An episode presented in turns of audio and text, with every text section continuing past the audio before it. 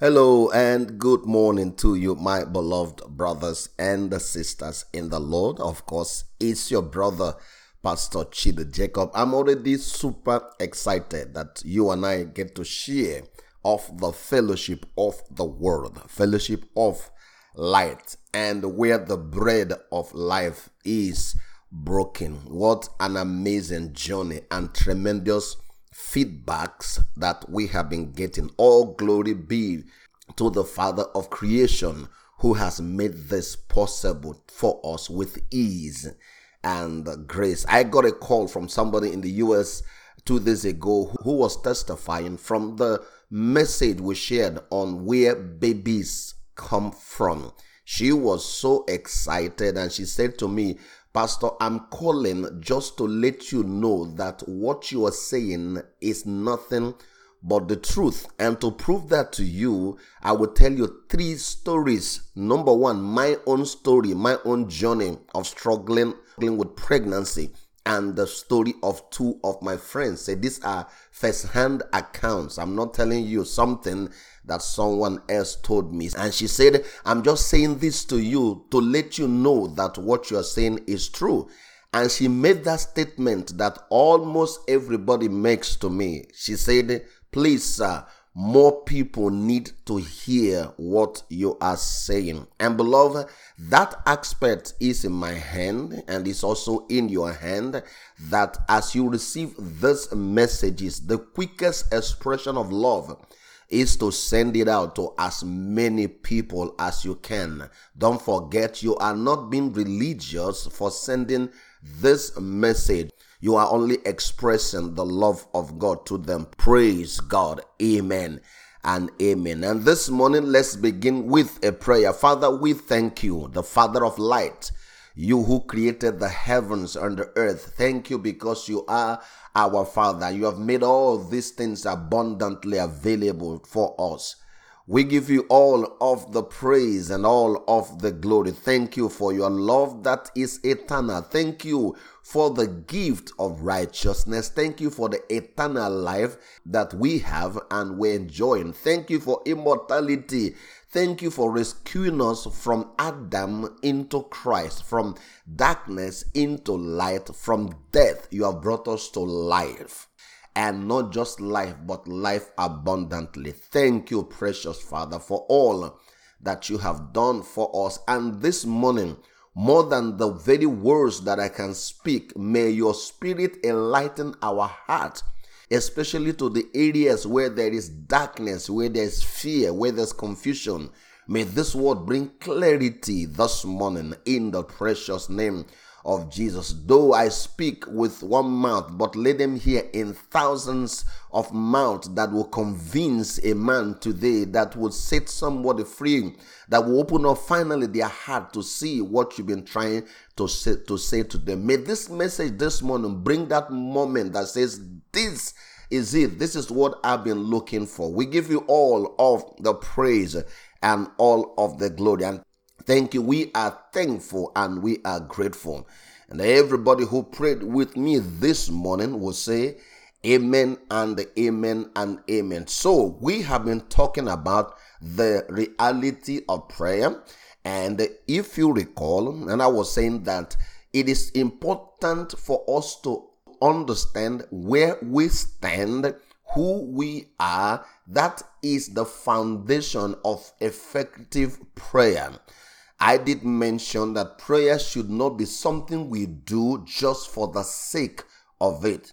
And I did mention that many times uh, the prayers we prayed actually strengthened our unbelief and it denied us the enjoyment of the realities of the things that has already been accomplished for us. It is like somebody in a postgraduate degree program trying to talk or act as if they are still in the kindergarten. That is a complete demotion. Here you are running your master's or your PhD program, but you are trying to think or talk as if you are still in the kindergarten. It is like a graduate who talks and walks as if they never went to school. That's a demotion. And I was having a conversation with few people yesterday, and amazingly, the man began to say, after he had listened to me for a while, he said, Pastor, you know, I'm, I'm realizing that the problem of humanity is lack of knowledge. And it's so beautiful, friends. You know what is happening? So I'm hanging out with people because I went for a meeting and suddenly I don't bring up Bible issues. I don't bring up God issues. But once I get there, they start to talk about things. They start to ask me questions. I didn't bring it up. Don't forget, I went for a business meeting or I went to meet somebody. Suddenly, when I get there, I don't bring it up. They start to talk to me about God. They start to ask questions about church. And I was telling somebody yesterday, you know what is going on? I don't talk about their sins. I don't talk about their weaknesses. But after I discuss with them a, a while, they will begin to ask me personal questions about their own struggles. And that's exactly what happened yesterday. They begin to ask me, but you know, I want to be close to God, but I'm having this problem. Listen to me carefully, friend. In the heart of every man is a desire to be close to God. Let me say that again. Even those people that religion made you to hate, those people that religion made you to call evil, in their heart is a desire to follow God. Why they are running away, why they prefer the beer palace, where they prefer the nightclub, is where they think they will be accepted. But don't forget, deep down inside their heart is a desire. Because of the issues they have, they think that God will not accept them. But don't forget, deep down inside their heart, because when they ask me these questions, you can see it's coming from their heart. Beloved, you and I need to be so saturated of this truth that it will cause men to ask you questions wherever you go. Praise God. Don't forget what I told you. When God is doing the work, you will know it's God, it's not you. I don't bring up God issue. I don't bring up Bible issue. I don't bring up church issue but suddenly they always begin to talk to me about these things. That's by the way. Let's go back to the subject of the day. We are talking about the reality of prayer. Again, let me remind you in your heart, never condemn, never look at anyone as a poor, wretched sinner. In their heart is a desire for God. If you're full of the revelation, that desire in them will prompt them to begin to ask you a question. Praise God. Amen and amen. I just felt that I should repeat that one more time. So, this morning, in discussing the reality of prayer, let's go to a foundation. You have to know this foundation. You have to have this at the back of your mind. You have to know this as even as a check to know whether you're praying from your current position or you're praying from a demoted position, to know whether you're praying as a believer or as an unbeliever, to know whether you're praying as a son or as a slave, to know whether you're praying in the spirit or in the flesh. Let us consider this scripture, Colossians chapter 3, verse number 4. As I read this scripture this morning, you will see that Brother Paul the Apostle by the Spirit was repeating the same instructions he sent to the church at Philippi. You can see how important this is because he was repeating it from church to church. Praise God. Now, here is our position. Beloved, please. This is a position that you and I cannot be removed. God has guaranteed us this position. This is our place of authority. This is where we are, and this is where we pray from. Now, listen Colossians chapter 3, beginning from verse number 3, the TPT renders Christ's resurrection is your resurrection too. Full stop. Christ's resurrection is your resurrection too. So I am resurrection. I have been raised from the dead. I am not a dead man. I cannot be praying like a dead man. If I have been raised from the dead, It means that everything that was wrong with me, I have settled that account. It means that I have a new life. Don't forget, Christ's resurrection is your resurrection too. You are a man who have died and you have been raised from the dead. When you raise a prayer topic, when you hear a prayer topic, you've got to understand this. Are you praying as if you are still a dead man or are you praying as a man who has life? Don't forget when it says we are dead, it means that we are dead to the life of the flesh in Adam. It means that you and I have died to everything that was wrong with us in Adam. Don't forget, Christ's resurrection is my resurrection too. So I am the resurrection. I have been raised from the dead. Praise God. I cannot talk. I cannot pray. I cannot wish as if I was still in Adam. No, when I believed into Christ, when I was baptized into Christ, I was baptized into his death, into his burial, into his resurrection. And now, Brother Paul confirms by the Spirit that Christ's resurrection is my resurrection too, is your resurrection too. Praise God, beloved. So, no matter how religious, psychedelic, or ecclesiastical or King James English the prayer sounds, you've got to question whether this is the prayer of a dead man or this is the prayer of a man who is alive. And then he continues, watch this, he continues to say, This is why we are to yearn for all that is above. Now, it tells you the focus of our prayer. We are no longer the ones that are in sin. We have been raised to life in Christ. So our thoughts, our prayers are towards the things that is above. We yearn, the Bible says here, this is why we are to yearn. Don't forget, in this yearning is the expression of our prayer. That means we desire, that means we are hungry for things that is above. And beloved, you know that above here is not talking about physical above.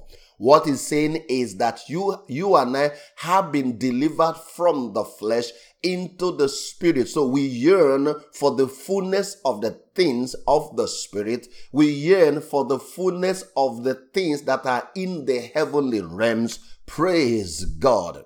And he goes on to say, For that is where Christ sees enthroned at the place of all power, honor, and authority. Again, for that above, listen to this, for that above is where Christ sits enthroned at the place of all power, all honor, and authority. Of course, please pay attention to this. The TPT says, For where Christ sits enthroned at the place of all power, honor, and authority. There's the translation that says, Where Christ is seated at the right hand of God. I love the TPT because it explained it. Because that right hand of God is a metaphor for the place of power, authority, honor, and the glory. Don't forget, it's not a physical right hand. And beloved, why am I saying this?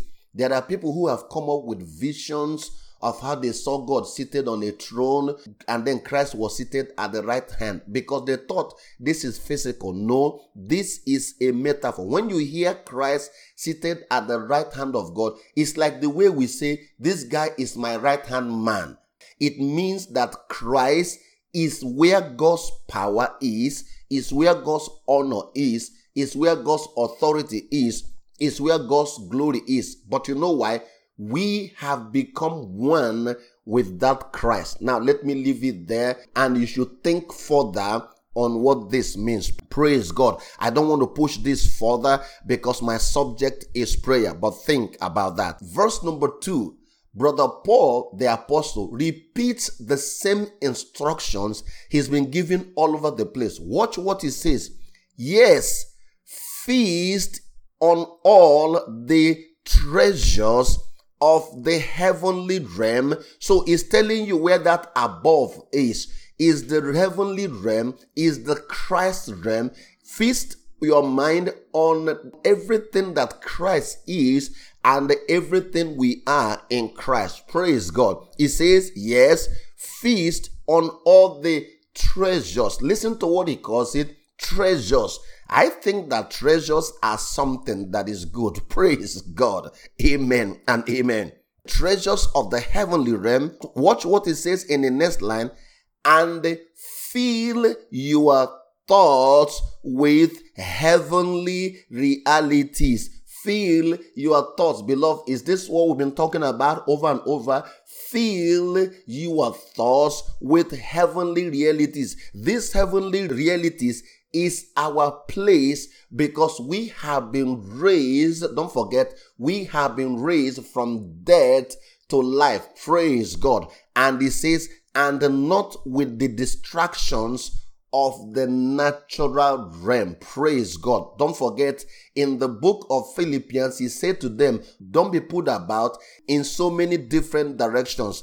And it is the same instructions here. You and I are to fill our thoughts with heavenly realities, not with the distraction. What has happened to us or what happened to us in the past is that we became so religious, but in our minds, we were still being controlled by the forces of the natural realm. We went to pray for hours even praying from the natural realm. We were praying, all our prayers came from the realm, from the natural realm. No, if my thoughts are fixed in the heavenly realms, so will my words be, so will my prayers be, so will my actions be. Praise God. Now, because of time, let me go to verse number three. He says, Your crucifixion with Christ. Don't forget, he first spoke about our resurrection. Now he's going down a little lower to make it more solid. Here is what he says Your crucifixion with Christ, listen to this, has severed the tie to this life. When he says this life, he's talking about the natural realm having been crucified with Christ, has severed my life from this natural realm and now your true life is hidden away in God in Christ. Watch what it says, your true life. That means there's a first one. And what is the first one? Is when we have not realized that we have been severed from this natural realm. Even though you and I live and operate in this natural realm, but my thoughts and my words or should come from the realm of the spirit where Christ is now enthroned, where Christ is the fullness of the power, of the honor and the glory and the authority of the Father. Verse number four, he says, and as Christ himself is seen for who he really is. Who you really are will also be revealed, for you are now one with him in his glory. Remember what they used to say God does not play with his glory. God can never share his glory with any man. If you touch the glory of God, you are dead. Don't forget, those were instructions for dead men, men who were not raised from the dead. But right now, the Bible says, even that glory they are talking about, you and I are one with God in His glory. Praise God. Amen and amen. This is so super exciting. And let me point out something that you need to see, which is something that I've said to you over and over and over again. Go back to verse number four and see the progression. It says, and as Christ himself is seen for who he really is. Don't forget, my transformation and your transformation started when we first began to see who Christ really is. Don't forget, I was in church dedicated for 19 years. I didn't know who Christ is. And how can we worship him correctly if we don't know who he really is? In fact, Christ was hardly mentioned. What was mentioned was what I must do to make God happy, how God was angry, how I have not given enough, how I have not served enough. I never knew who Christ was. My transformation began when I first saw who Christ was. Then, in seeing who Christ was or who Christ is and still is, then I began to see who I am in Him. And that's exactly what the scripture is saying here. Watch, as Christ Himself is seen for who He really is, who you really are will also be revealed. Did you remember I said to you, in seeing Christ, we see us. Isn't that true? In seeing who Christ is, we see us. But first, Christ has to be seen. I spent years teaching specifically on who Christ is that when I hear Christ, I hear that all of my sins, past, present, future, has been totally forgiven. Not just forgiven, that even the nature of sin is taken away. I am no longer a sinner. But where did I see that? I first saw that Christ could never be a sinner, that who he is is who I am. Praise God. Amen and amen. Let me recap this morning slowly. Number one, don't forget, you cannot be a postgraduate student, a master student, or even a graduate and be thinking at the level of a kindergarten because thinking as a kindergarten looks exciting, it looks religious. That's what everybody's doing. So you leave your level as a graduate and be thinking because if you think like you're in kindergarten, guess what? Your actions will be the actions of someone in the kindergarten, and guess what? Your result will be the result of a kindergarten pupil. Whether it sounds exciting, whether it sounds amazing, is irrelevant. The truth is that you are a graduate. The Bible begins first by saying to us, Christ's resurrection is your resurrection too. You don't have to take what I say just because I say it. Read it for yourself in the scripture. You have graduated from death into life, so you cannot be talking or thinking or praying as if you were dead. Don't forget, being raised to life means that you and I have been freed from any kind of curses and the consequence of it. So when you see yourself struggling to break a curse, you are going back to where you are coming from. Don't forget, I'm talking about the reality of prayer this scripture is important this morning because it tells you where you stand. Praise God. And by the grace of God, we will continue to build on this from one level of glory to another. Let me stop by here and I will come back to you again tomorrow as we continue to share. Beloved, don't forget to keep me in your prayers always as I keep you in mind that the word of God, we insist that the word will continue to prosper in my life, in your life, and through us and that you and I have become the light, the revelation that the world needs. Please enjoy your day and thank you guys for the feedback and for all the support. is deeply appreciated. Don't forget that this morning you have been served. Shalom.